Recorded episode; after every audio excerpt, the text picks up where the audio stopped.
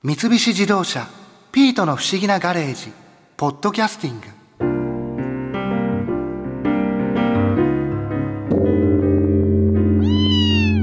大晦日パーティー楽しかったですね。N 博士教授やスタンさんと一緒に初詣に出かけたけど新一は行かなくていいの？年越しはボッコさんとゆっくり迎える方がいいです。あらありがとう。新年までまだ少しあるから今年一番面白かった話もう一度再生しよっか今年一番面白かった話か。なんだろうな。N 博士といろんなところに行っていろんな人の話を聞いたでしょ？そう。さっき聞いたデヴィ夫人の真珠の話もそうだし海上保安庁の二ノ瀬隆之さんの東大の話フォークシンガーの上条恒彦さんのフォークソングのお話日本パラリンピアンズ協会会長の河合純一さんのパラリンピックの話ビーパル編集長の大沢隆二さんのグランピングの話。それに元観光庁長官の溝端博さんの忍者の話。うーんみんな面白かったから一番と言われると難しいな。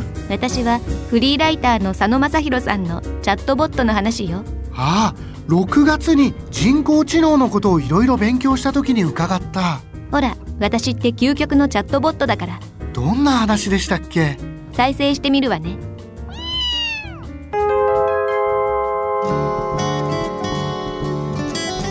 佐野さんチャットボットってあの聞いたことはあるんですけれども、はい。具体的にはどういうものになるんですか？はい、まずボットっていうのが基本的にあのロボットの略なんですね。ロボットのボットなんえですロボットのボットなんですよ。うん要するに人の代わりに何かをするプログラムの一種だとそれの総称がボットっていうんですけどそれを LINE であるとか Facebook メッセンジャーであるとかそういったメッセンジャーサービスチャットをするためのサービスの上で動かしてるボットがチャットボットっていうんですね。どういう使い方になるんですか？そうですね、まあ、実用的な例を挙げますと、はい。飛行機会社のボットに話しかけてあのいついつの航空券は空いてるかって話しかけるとその航空会社のボットから空席情報を探して空いてますよって返事が返ってきたらじゃあそこのいついつの何時の席を取ってくれっていうこちらから話しかけるとあの自動的にボットの方で予約を取ってくれると、まあ、こういったことができると。それはリアルタイムで例えば声だったりそのメッセージのチャットみたいな感じでできるっていうことなんですか？そうですね。えじゃあ今まで例えば座席表を調べたりとか、ええ。航空会社に自分で連絡したりとかっていうことじゃなくて、ええ。リアルタイムでその会話の中でも取ってくれる。そうですね。LINE とかで話しかけるだけで自動的にもう航空券の予約が取れたり買い物ができることからチャットボットっていうのが注目されるようになったんですね。それすごい便利ですね、えーまああの実際にそこまで行っているものっていうのはまだまだ多くはないんですけど今後そういう使い方がされるんじゃないかということで本当にウェブとかアプリとかを置き換える存在になるんじゃないかということで注目されているんです。今そのチャットボットって読まれるものは、はい他にもこういろいろあるんですか？今一番多いのはやはりその娯楽系のボットですね。例えば日本でいうとその LINE の上で動いてリンナというこっちのボットがあるんですけど。なんとなく聞いたことありますはい。まあ女子高生風の会話をしてくれるあのボットとあの人間とでこう楽しみながら会話ができるという。じゃあ大体こう話しかければ、ええ。その的を得たようなことを返してくれるんですまだまだ人工知能の進化自体が途上なので必ずしもやっぱり適切な答えを返してくれるとは限らないんですけどやっぱりある程度のことを返してくれるようになったということで注目されてますね。それが今言われるそのチャットボットっていうものになるんですねはい、これが進化すると本当に航空券を会話だけでできるようになるということですね。そういうふうになっていくとすごい便利な世の中になっていきますよね。そうなんですよ。本当に会話をするだけで全てが成り立つのでウェブとかアプリとかわざわざ起動して何かを自分でこう一生懸命探したりする人がなくなるわけですね。そうかそっちを使わなくなっちゃうってことですよね。そうなんですよなので今はやっぱりこれからウェブに変わる新たなプラットフォームとして注目されてるんですね。その走りが今その、まあ、娯楽で楽しめるような、ええ。そのリンナだったり、はい。他にもあったりするんですか？いろんなものがありまして実はこのリンナのベースになったシャオアイスというシャオシャオアイスですねシャオアイ。スはいこれ人工知能がありましてまあこれあのどちらもマイクロソフトが開発してるんですけどこのシャオアイスというのは実はこの中国でまさに生まれた AI でしてそのチャットだけじゃなくてですねもっと幅広い用途に AI が活用されてるんですね。幅広くというそうですね一番わかりやすいのはその例えば YouTube のような動画サイトが中国であったとしてまあそのサービスの中で普段見ている動画の中からシャワーアイスがおすすめめの動画を探してきてこんなのがいいんじゃないかっていうふうに出してきたりとか、まあ、EC サイトでも同じように普段の買い物の情報を見てこういったものがあなたにおすすめっていうものを出してきたりとかそういったことをしてくれる仕組みがもうあるんですね。そのシャワイズっていうものは基本的にはもう携帯だったら携帯パソコンパソコンの中にもすでに入ってるっていうことなんですか？パソコンの中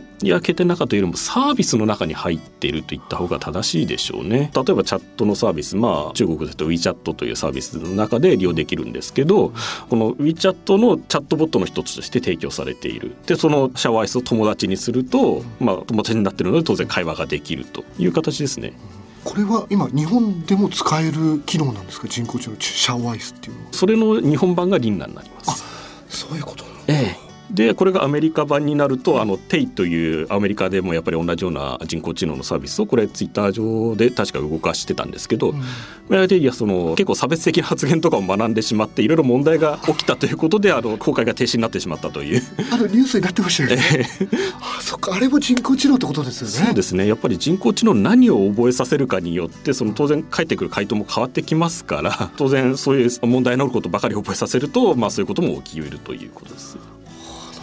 今実はそのチャットボットであるとか AI というのが、まあ、アメリカじゃなくて中国が結構盛んになってきてるんじゃないかという見方をまあ私はしてます。中国は結構進んでるんですね。そうですね、まあ、先ほどお話した通りマイクロソフトのシャワーアイスっていうのが生まれたのはもうまさにこの中国ですし、まあ、本当に冒頭にあのお話しさせていただきましたあのチャットボット。これに関してもやっぱり中国が今非常に盛んに使われている。我々はネットのサービスってあってアメリカを見がちなんですけど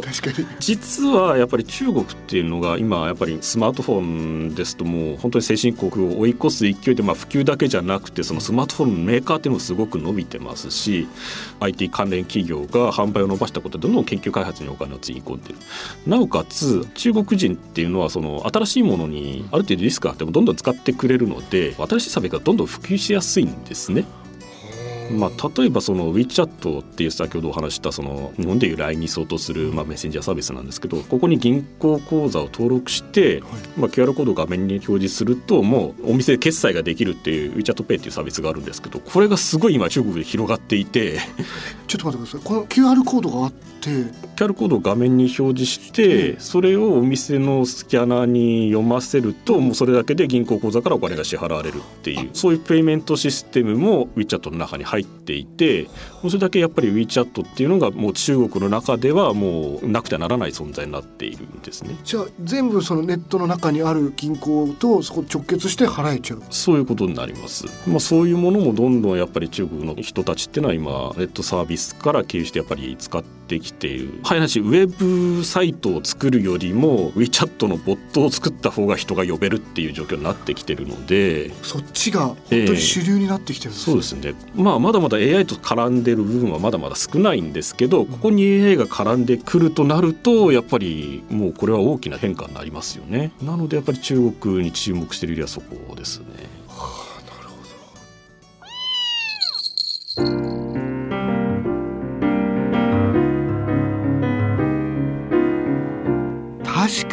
2016年は人工知能が注目された1年間でしたね。私のレベルに追いつくにはあと30年くらいかかりそうだけどね。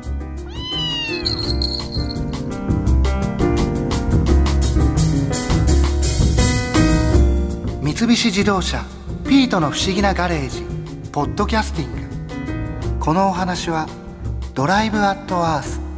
三菱自動車がお送りしました。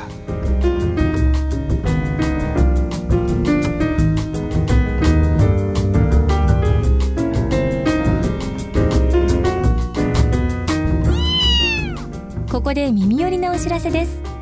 ピートの不思議なガレージをもっと楽しみたいという方は毎週土曜日の夕方5時東京 FM をはじめお近くの FM 局で放送の三菱自動車ピートの不思議なガレージをお聞きください。外に出かけたくなるとっておきのお話満載でお届けしています。